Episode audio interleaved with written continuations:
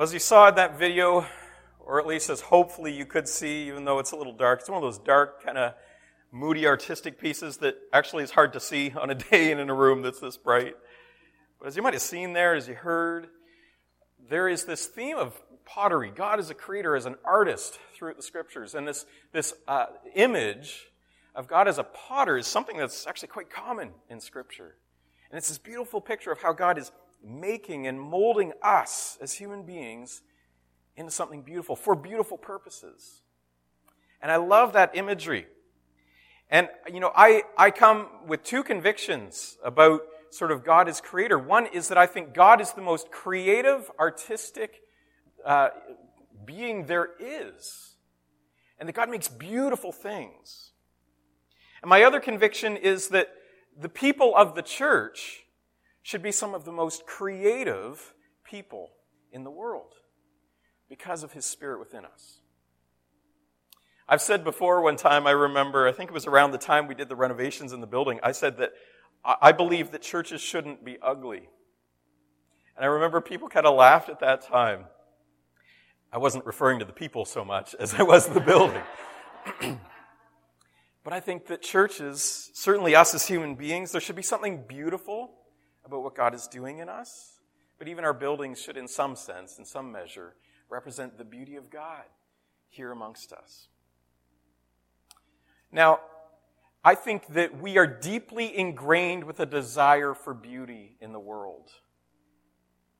And that's because God created it to be beautiful and good. And in this series, we've been talking about how God created the world, us, for good. I want to take you back to one of the very first verses. It ends chapter 1 of the Bible, Genesis chapter 1. Let's look at it now. I want to remind you of this verse that we've been calling back to again and again. Genesis 1:31. Then God looked over all he had made, and he saw that it was very good. Now, if you see something is good, the word for that that we use is something is beautiful. And God can see that all that he has created is good. Which says to me that God creates things in a beautiful way. God values beauty. The world is hardwired for beauty. You, me, us, we, the world around us was designed with beauty as part of our DNA, ingrained into who we are, what we're about, our purpose, even. And I think that that plays itself out in our world today by a deep desire for beauty in the world. Unfortunately, we seek to fill that desire in a lot of unhealthy ways. Now, I think about uh, right now within our own culture how common it is to have a social media personality, to represent ourselves as more beautiful than we really are. Even our meals have to be Instagram worthy. I know some of you maybe aren't as online as others in the room. That's okay.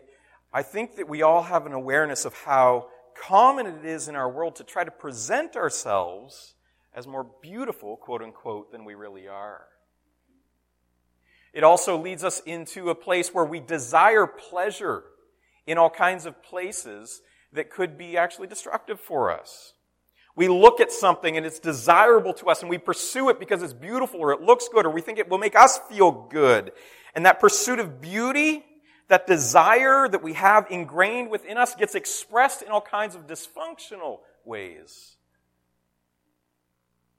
That's addictions we even sang about earlier, isn't it? There's some beauty, some good that we are pursuing, that we were designed for, that we were meant for, and yet we're looking for it in all the wrong places we were built inclined towards beauty and goodness, and we've sought it out in our own strength, in our own power, in our own sources that aren't life giving so many times. It's the thing that attracts our eye but kills our spirit and our soul. Men, women looking at pornography on the in- internet. People in workplaces looking towards money because they believe it will give them a sense of power and life. Someone looking to a drug, a chemical, a liquid, a fluid, whatever it might be, food, some relationship in order to fulfill some of that goodness that we desire for ourselves. And yes, we were created to experience beauty and goodness. But when we go looking for it in the wrong places, it makes a mess. We were designed for beauty and to be beautiful and to make things beautiful. That's one of my deep convictions about life. I've had this deep desire since I was a child to make things beautiful, to be involved in creativity. And a number of years back, maybe 10 or 12 years ago, I just decided I need to finally focus my thoughts around this. And I spent a whole year where every week I tried to read a whole new book. I'm not a huge reader, but I read every book I could find on creativity from every perspective that I could. And I just learned so much in that year that just kind of I enjoyed. So now what I want you to do, there's some paper on your table and there's a pencil. And I know some of you haven't drawn anything since you were five. But this week, we had uh, at the greenhouse, we've been doing on Tuesday nights with families. Uh, what's been kind of a funny thing for me is, you know, coming into the summer, I knew that there were a lot of families that because of the bubble and COVID and all that's been happening, they just weren't going to be around in the summer. So I was saying to them, how could we stay connected through the summer as a church, even if you're not going to be here on the weekends because you're traveling? And so we decided to do the greenhouse. So it's been kind of a strange summer that there's not a lot of families here this morning, but they've been coming on Tuesday nights at the greenhouse, which has been a lot of fun. Anyway, we had an activity where we were looking at a book created by Canadian Baptist Ministries. It was a children's book, and we got to watch a video where the artist of the children's book taught us how to draw a chicken. Uh, we're not going to do that today, but here's your assignment that I'm, I'm going to give you just a few seconds to do, and then I'll keep talking, and you can keep drawing if you'd like. I'd like you to draw something beautiful. Uh, something that to you reminds you of a sense of beauty in the world, something that's life giving and good. It can be anything you want at all. And if you say, well, I'm not that artistic, that's okay. I'm not going to put it on my fridge. Um, we're not going to display it here today, but I just want you to do it as an exercise for yourself. I want you to draw something that you think is beautiful.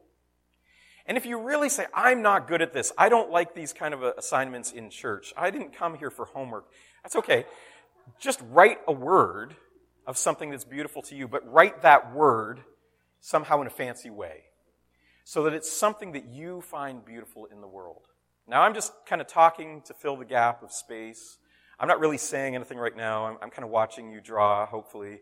And I, I'm recognizing that some of you are like, like, I'm not going to do it no matter how much you talk and no matter how much you stare at me. That's okay. You're just missing out for yourself. Um, just draw something that you think is beautiful. And I know some of you are saying, well, I'm not a good drawer. That's not the point. I'm not artistic. That's not the point but make something beautiful. Something that to you reminds you of beauty.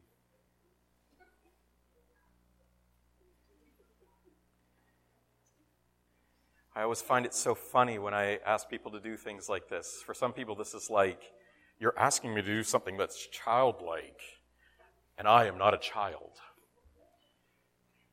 But if you can't be like a child, Jesus said, you can't get in the kingdom. So I'm helping you practice being a child so that when you get to meet Jesus, you have that childlike, kingdom like faith. Okay, you can keep drawing, and I'm going to start actually talking about stuff now. Um, what I want to suggest to you is that art is important, that making culture is important for our task as human beings.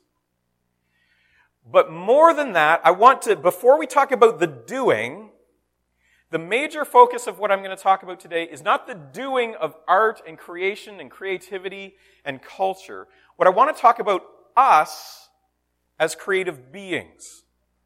Because if we don't get that right, if we don't get the relationship with God right, then the action will be worthless. So, what we need to do is focus our attention on what it means to live in a way that's creative. Now, whenever you think you're done with your drawing, you can set your pencil down. Um, you don't need to keep going longer than you need to, but Um, you might want to look at just what your neighbors are doing and all that. And have, uh, okay, I'm, I'm, I'm seeing like we're tracing a cup. You're pretty determined to get a circle. Okay, this is good. This is fun. But I'm gonna, I'm gonna start directing your attention to a quote now on the screen, and you can either watch or just listen. This is a, a, a quote by Francis Schaeffer from his book Art and the Bible, just really a short essay. And he's talking about art here, but it's, it's very important for us to understand what it means to live creatively. Because I think what the world needs is not only to experience how God designed beauty and goodness, but to see that in us as God's people. And Francis Schaeffer writes this No work of art is more important than the Christian's own life. And every Christian is cared upon to be uh, an artist in this sense. He may have no gift of writing, no gift of composing or singing, and I'll add here, no gift of drawing on a piece of sketch paper. But each man, woman, has the gift of creativity in terms of the way he or she lives his or her life. In this sense, the Christian's life is to be an artwork. The Christian's life is to be a thing of truth and also a thing of beauty in the midst of a lost and despairing world. And as I began, I, I, was saying that in our world, people are pursuing goodness and beauty in all kinds of unhelpful and unhealthy ways. And there is a sense of lostness and despair that comes with that when we realize it's not satisfying that deep ingrained desire. And so Christians, Francis Schaeffer is saying, is the Christian is meant to be a signpost in the midst of a lost and despairing world that points people towards life, truth, beauty, goodness, sourced in, found in God alone. And so today what we're going to do is explore what it means for us to live creatively, for us to live as artwork, as Francis Schaeffer has said. Now, in the midst of our suffering and brokenness, there's some wrong ways that we can pursue this, and I want to sort of uh, detach us from the pursuit uh, that most Christians have actually done in this regard. And so uh, to do that, we're gonna we're gonna look at Job. I think is that our next slide? Yeah. The story of Job in the Bible is one of the oldest writings within the biblical text. And Job is a righteous man who has done nothing wrong. And yet he is tested by the evil one to determine whether he is truly good or only loves God because of the good things that God gives him. So Job suffers and he loses family, he loses wealth, possessions, and he is suffering, suffering, suffering. And he has some friends come along, and they are good intentioned, well intentioned. They have good thoughts. They have a desire to help him in some way. But each of Job's friends fails him because they get it wrong about what is going on in this moment. Now, I want us, for our own purposes today, to recognize this is perhaps how we as Christians can, in the wrong way, approach a lost and despairing world, like Job. And Elihu, he comes to Job, his buddy, and what he starts to say sounds so good because he's recognizing something about the creation of God and how God is a creator, and he's identifying with Job, and that part sounds good, but then listen where he ends up. So, and this is Job 33, verses 4 to 6, and then verse 12. Elihu says to Job, in the midst of his pain, his lostness, his despairing, For the Spirit of God has made me, and the breath of the Almighty gives me life. Well, that all sounds good. Look, you and I both belong to God. I too was formed from clay. So Elihu is saying, you know, we were both formed up by God. We are God's creative works. We were, you know, made humbly and filled by and given life by God himself. But then Elihu goes on to say this, but you are wrong and I will show you why. Have you ever had someone come up to you and say, you are wrong and I will show you why? And that's only happened to me. I guess I'm the only one who ever does something wrong or struggles or suffers in the world. Okay, well, I think it's probably more common uh, in our experience than sort of the crowd response has indicated. When we approach somebody in this lost, despairing world, and we say, You're wrong, and I'm going to tell you why, there might be truth in what we're saying, and yet we fail them for another reason we fail them because we actually distance ourselves from them. He's been trying to identify with Job here, And yet he pushes him away to say, I know something you don't. I'm better than you in some way. I have a knowledge and understanding that's greater than your own. There's not that posture of humility that he started with. And I think this is the approach that many Christians have taken in our world. We have gone to the culture around us, we've gone to the people around us, and we've approached them with a, you're wrong and let me tell you why. Now, there might be truth to that. It might very well be that they are wrong and they need to know that. And uh, in our commitment to truth, there might be times we need to say that. So I'm not dismissing that entirely out of hand. But I think that when we approach the world that is hurting, lost, broken, our friends, our neighbors, you imagine somebody who's sick in the hospital, it's probably not the moment to, to walk in and say, here's why you're sick, and I'll tell you why you're wrong and what you did wrong. Probably what they need is your compassion. To come alongside of them, not to set yourself apart from them as an expert, but simply to point to something better. And what I think we need to do within our culture, within the world that's hurt and losing, despairing, broken, is we need to come alongside and point to something more beautiful, more good. Rather than point to the wrong, point to a better way. To create something better and beautiful and good. Now, that's not to say that we dismiss sin. It's not to say, but I think we can beat people up too much and shame them rather than call them to their best selves and the life that God has in flourishing. And God himself does this at the end of Job. Job is asking the questions of God. He's saying, you know, why is it that I'm suffering in this way? Answer me. Show me. And Elihu has been trying to give him the answer. Here's why you suffered. I'll tell you why you're wrong. You must have done something wrong, Job. But that's not God's response at all. God comes to Job in the midst of it, and he doesn't give him any answers whatsoever. Instead, he points him to beauty. He points him to creation. And he brings about Job's healing through creativity and a new perspective. Look at this. Uh, let's go to the next slide here. Job 38 4. This is now God speaking to Job, answering him without answering him. And God begins this long chapter where he points to the things of creation and he says to Job, Where were you when I laid the foundations of the earth? Tell me if you know so much. Sometimes the problems of this world are not knowledge. It's a lack of desire. It's that beauty being unfulfilled. Many of the problems in our world are a taste for something bad because we're looking for that thing that's good. Have you ever had a craving at night and you know that you want to eat something good, but you eat something bad? You know this feeling. You know this feeling, and it plays out in all kinds of bigger ways in our world today.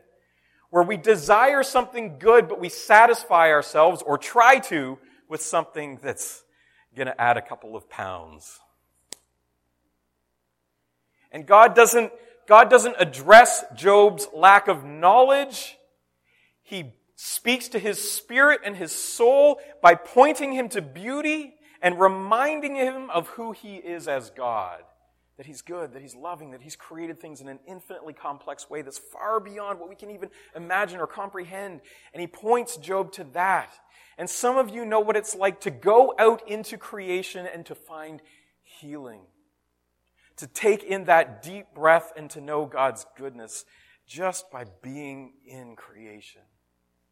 And that's what God does for Job. He doesn't answer his questions. He doesn't give him a greater truth and a greater knowledge. He just shows up and shows himself. And he shows himself through his creation.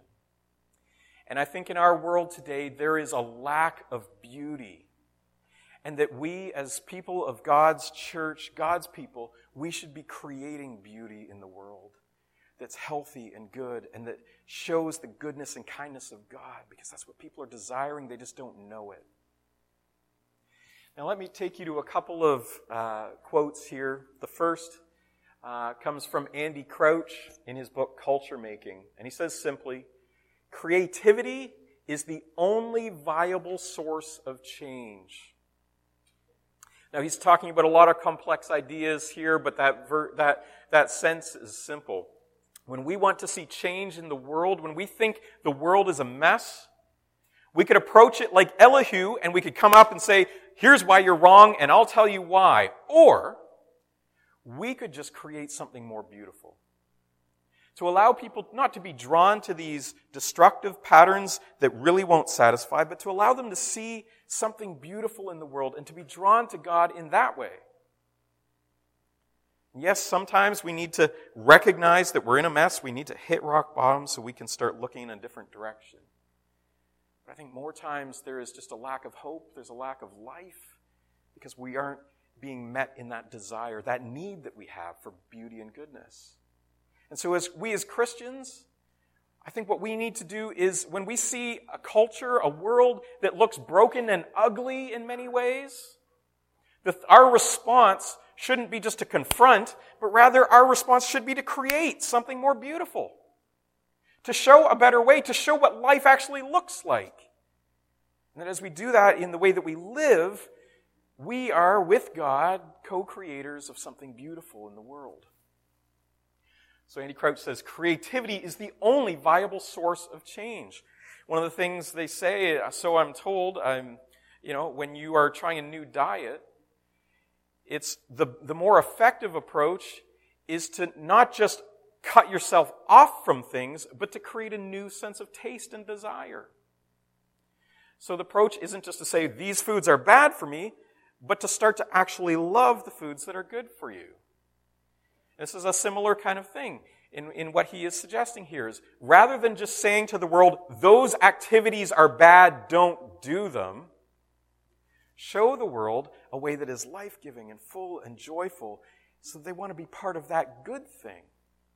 In fact, uh, some research on addicts have shown that what addicts don't need is simply to break free of the drug. What they actually need is community. What they actually need is to be welcomed into joy and life with other people, to something better than the drug that is the coping mechanism. What we as Christians should do is offer the viable alternative of just something better so that people create a desire, recognize their desire for something good and beautiful. Rather than just saying, this stuff is bad and I'll tell you why. Let's make something better, something more beautiful. Here's the next quote. This is Steve Turner in his book Imagine, A Vision for Christians in the Arts. And again, he's speaking about art, but I want us to hear it about how we can live our lives as artwork. He says, the best art doesn't tell people what to believe, like Elihu tried to do, but enables them for a short while to see things differently, which is what God tried to do for Job, to give him a new perspective. So the best art doesn't tell people what to believe, but enables them for a short while to see things differently. And the Christian can enable people to momentarily glimpse the world through eyes that have been touched by Christ. What we can do as Christians is to live in a new way so that people can see and get a vision for something far better than they've ever seen anywhere else. For, to help them see the difference that Christ makes, to see the beauty of the way of God that we have found through Jesus Christ. That's the thing. That's what it means to live creatively. To live in such a way that we are helping people to recognize what it means to live in a new way. And that's the only viable means for change, as we heard before. If we want to see the world, if, if we say the world is going to hell in a handbasket and there's all these things we don't like about culture, we don't like the music, we think that this and that is too bad, well, okay, do something about it. Make something more beautiful. Make something that's more attractive, that somehow represents the life of God all the more. And then people won't go desiring the junk food and the terrible things that lead us away from life. Let's go to the next slide here as, as we uh, reflect on this. I want you to hear how the life of Jesus changes us and makes us new. And we've been talking throughout this series not only about the origin story of how God created us in the beginning, but also how Jesus makes it possible for us to live that intention in a new way now. That yes, we were created in the way, but there's somehow the mess of sin in the world causes a problem. But we are able to live in that life of intention because of Jesus now. It makes it possible for us to start again. And we hear this in Ephesians 2, verse 10. For we are God's masterpiece. We together as God's church, God's people, the ones who are beloved by Him, we are His masterpiece. We are God's artwork. Are you hearing that? We are God's masterpiece. He has created us anew in Christ Jesus. So we can do the good things He planned for us long ago. God created us in order to be creative, to be fruitful and multiply, the beginning origin story said. We were created to bring about even greater flourishing in the world, even greater beauty. And now in Jesus Christ, we have the opportunity to start again to be created anew for something better, to do great things, to be fruitful and multiply, to make things beautiful in our world. And Jesus makes it possible for us to live creatively, to live in a way that's beautiful and that's attractive to the world, and that produces flourishing in all things. We are God's masterpiece. We are God's artwork. In us, He is doing something beautiful. Let's go to the next slide here. I want to begin to suggest now two things to help you live creatively, this new life of Jesus. Two things to live creatively. The first is keep your inspiration. Keep your inspiration. Every artist needs inspiration. The Greeks talked about the muse that would come and inspire them. But in Christianity, we have a sense of the Holy Spirit, the Spirit of God, that inspires us to live in a new way, to live in the life of Jesus. So let's just look at this uh, for a bit of a refresher here. Back in the origin story, Genesis 2, verse 7, how did God form us? Well, this is the first image of God as a potter. Then the Lord God formed the man from the dust of the ground. You can see him taking the clay, taking the dirt, forming it, shaping it. He breathed the breath of life into the man's nostrils, and the man became a living person. And a number of weeks ago, I talked about how in Jesus' story, in John 20, uh, Jesus breathes the breath of uh, the Spirit onto his disciples as well, allowing us to live in a new way, the way we were intended to live, which is an intimate connection with the life of God. How do we live creatively? We live creatively by remembering and keeping our inspiration, living on, drawing on the source of life himself, God, and constantly being powered by his spirit. We do that by reading the scriptures. We do that by gathering in community of other spirit filled people. We as a church keep our inspiration of the Holy Spirit together. And when we are living by the power of the Spirit, we will begin to live in all kinds of creative ways. Now, there's an interesting story where uh, in the people of God, um, God wants them to build the tabernacle in Exodus 31, and he starts t- telling Moses how to build the tabernacle, which would later become a temple. And he's telling him how to do this, and he, he starts telling him about this one skilled man that he wants Moses to call upon to build. Exodus 31 verses 1 to 3. Then the Lord said to Moses, Look, I have specifically chosen Bezalel, son of Uri, grandson of Hur. I don't know why we're getting his lineage, but it's like, here's a really specific guy. Let me tell you how to find him. Go to Bel- Bezalel, Bezalel of the tribe of Judah. I have filled him, listen to this, I have filled him with the Spirit of God, giving him great wisdom, ability, and expertise in all kinds of crafts. This guy's an artist.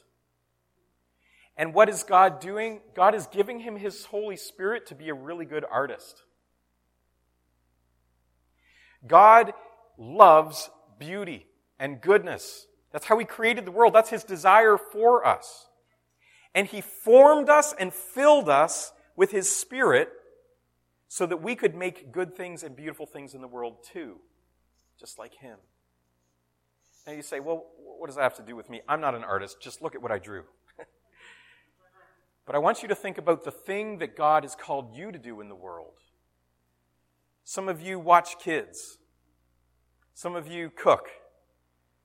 Some of you do taxes or accounting.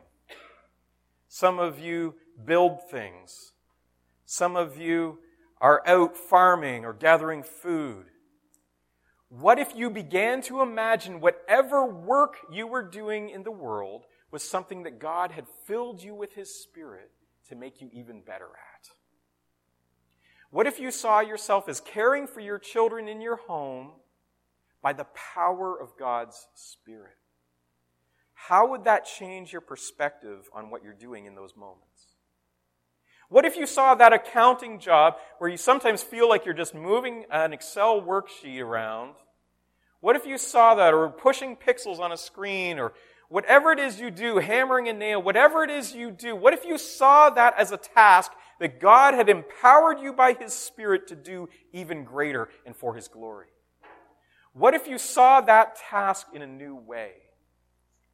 And what if you began to live creatively, making something beautiful in that moment by God's own power and strength?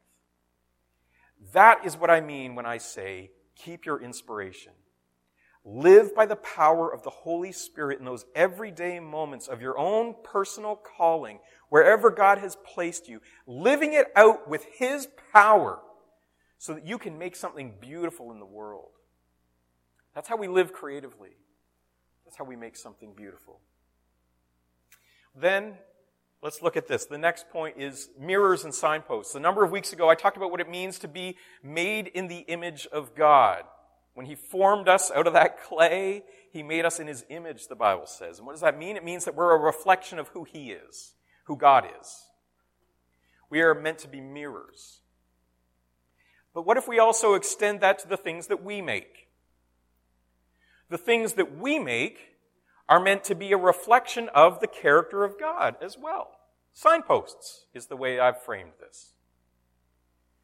What if we were to create things in the world through whatever our work, whatever activities we find ourselves doing? What if we were to make those things as signposts to the goodness of God?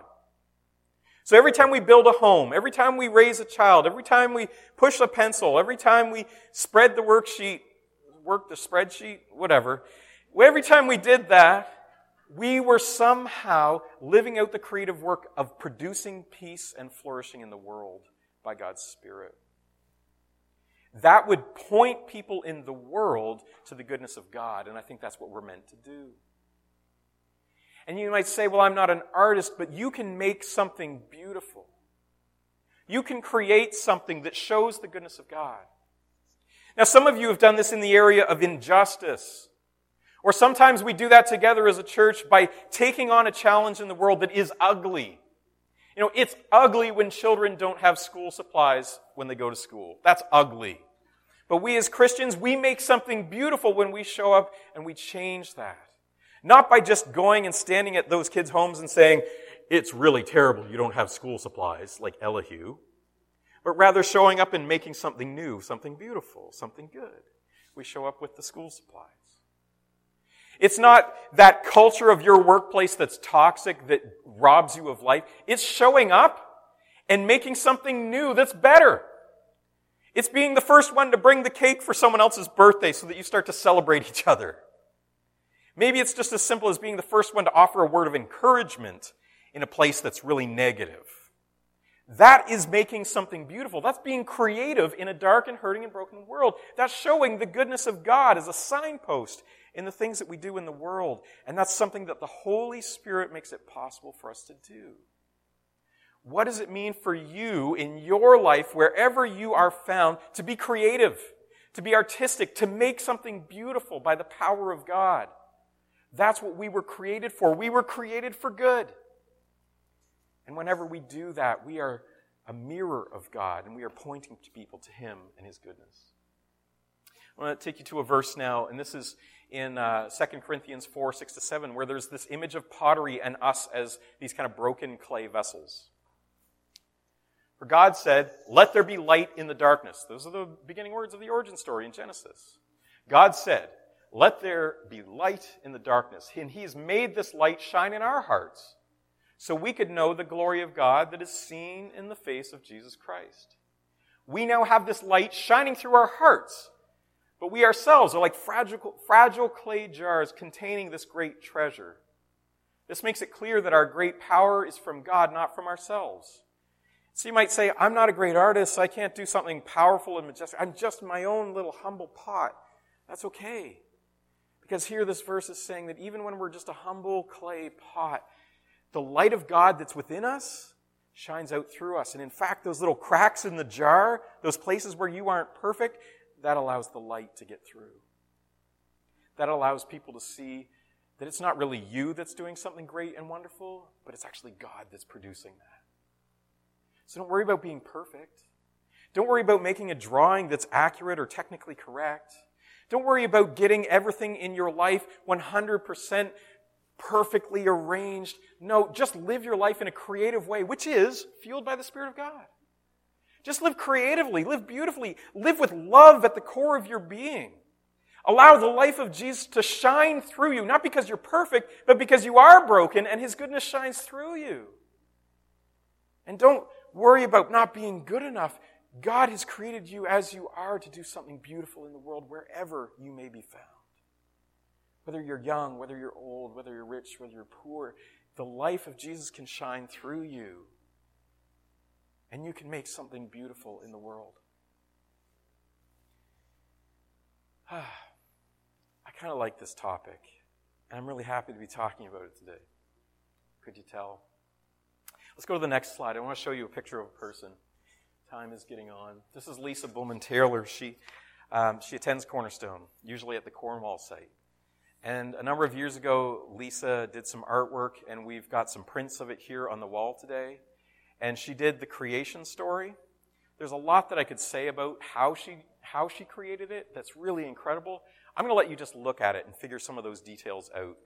Um, but I will, I will make mention of one detail. And that is, if you look at it, there's kind of a top and bottom half. There's a separation in each picture. And if you remember the story of creation, God is separating light from darkness, separating land from sea and sky. And she has intuitively grasped that idea and represented it in a really beautiful way. So after the service, I'd encourage you to look at that. She's also got a piece of artwork that I've hung on the wall over here. And beside that is a write up explaining all of these artworks and her perspective as an artist. If you know Lisa, she's been open and honest about her own brokenness and struggles as a human being with mental health issues and whatnot. But she's just an incredible person who's been shaped and touched by the life of Jesus in some beautiful ways. And I want to read for you what is written on that wall um, because it explains something beautiful here. Lisa Bowman Taylor writes In my illustration series, Creation, Genesis 1 1, the creation story is shown as it is made day by day in a literal application. Each day, God creates forms land, sea, air, stars, creatures, humans. Originally, these art pieces were produced in the form of clay plates and illustrated using a process called sgraffito. You don't know how to pronounce it either. As I worked on each piece, the thing that struck me was at the end of each day, after God had created what He had, God looked and saw that it was good. Goodness and great things come from the Creator according to His design and plan. The end products glorify the Creator. When considering the second piece to display, I originally contemplated painting something of God's beauty a stunning sunset, a gorgeous flower, a landscape. But these are all of God's creations, and there's nothing I can do to improve upon them. I can only provide a hair's breadth of talent, expressing my perspective of his creation's glory. Instead, I chose to complete an abstract piece called Healing and Rebirth. This shows a much more messy and chaotic perspective of giving glory to God. Perhaps this is the one you'll identify more with. As an artist, I have been blessed with talents and gifts that I use to process the world around me, to examine my own inner turmoil, and to help offer my sins to Him. This type of art is helping me develop a relationship with God the Father and God the Creator. By creating abstract art, I am participating in an emotional healing process from past hurts and transgressions. It is messy, it is messy, painful, and beautiful at the same time. I have to accept that all I create with God in mind has a purpose, and in the process, it is good. I don't mean that in a vain way that the art is good, as we all have different likes and dislikes. But for me, the process is good. It helps me start to look at myself as a creation of God. I am far from perfect. I am still filled with sin and mistakes. But I am part of the process in his creating something that at the end of the day, I hope both he and I can look back and see it was good.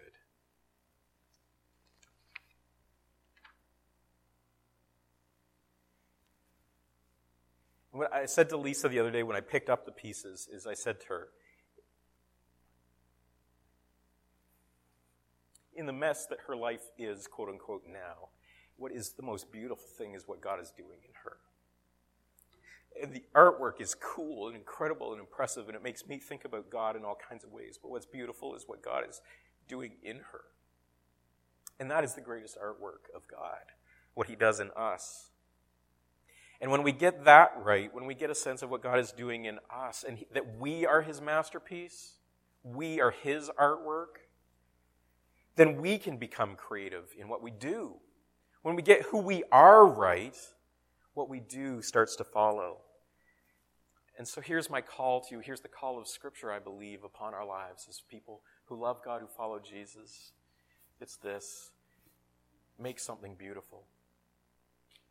Wherever you go tomorrow, whatever you do, look for the opportunity to create something better.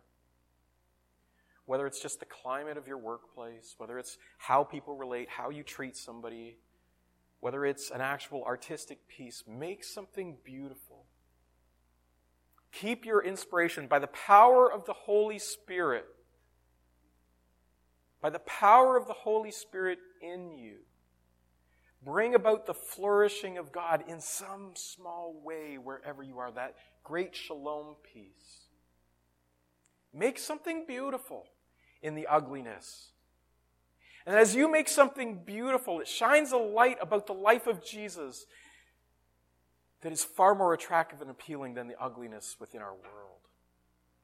Make something beautiful. Make something better. And each day, can you imagine what the world would be like if all Christians around the world each day made something a little bit better? What would it be like when we looked at the problems in our world, the ugliness of the world, and we just made it a little bit better, day after day after day? What difference could that make in our lives, in other people's lives, in the world around us? Can you imagine what that would be like, how beautiful that would be? Make something beautiful. We are God's masterpieces in His artwork. And it is our place within the world to show the handiwork of God, His goodness, His life, His love. How can you do that today, tomorrow? How can you make something beautiful so that the world would say, it's good. Let's pray.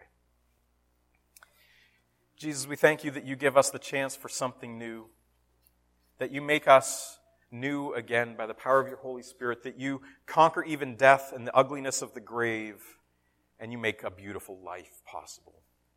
Help us to live by the power of your Holy Spirit in that new way, to live creatively, to transform the darkness and ugliness of the world into something more beautiful more like your kingdom, more of a reflection of your own heart and your life and love. Help us to see the world flourish in the way that you'd intended as you make all things new in us, through us, within the world. We thank you for who you are, what you've done for us, and we thank you for the hope that is ours because of Jesus, in whose name we pray. Amen.